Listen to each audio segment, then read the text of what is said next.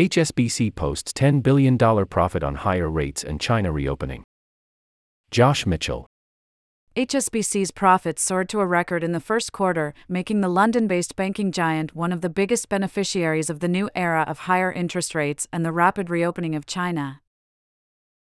The lender said profit nearly quadrupled from a year earlier to $10.3 billion in the first three months of 2023, its highest quarterly tally on record, according to S&P Global Market Intelligence.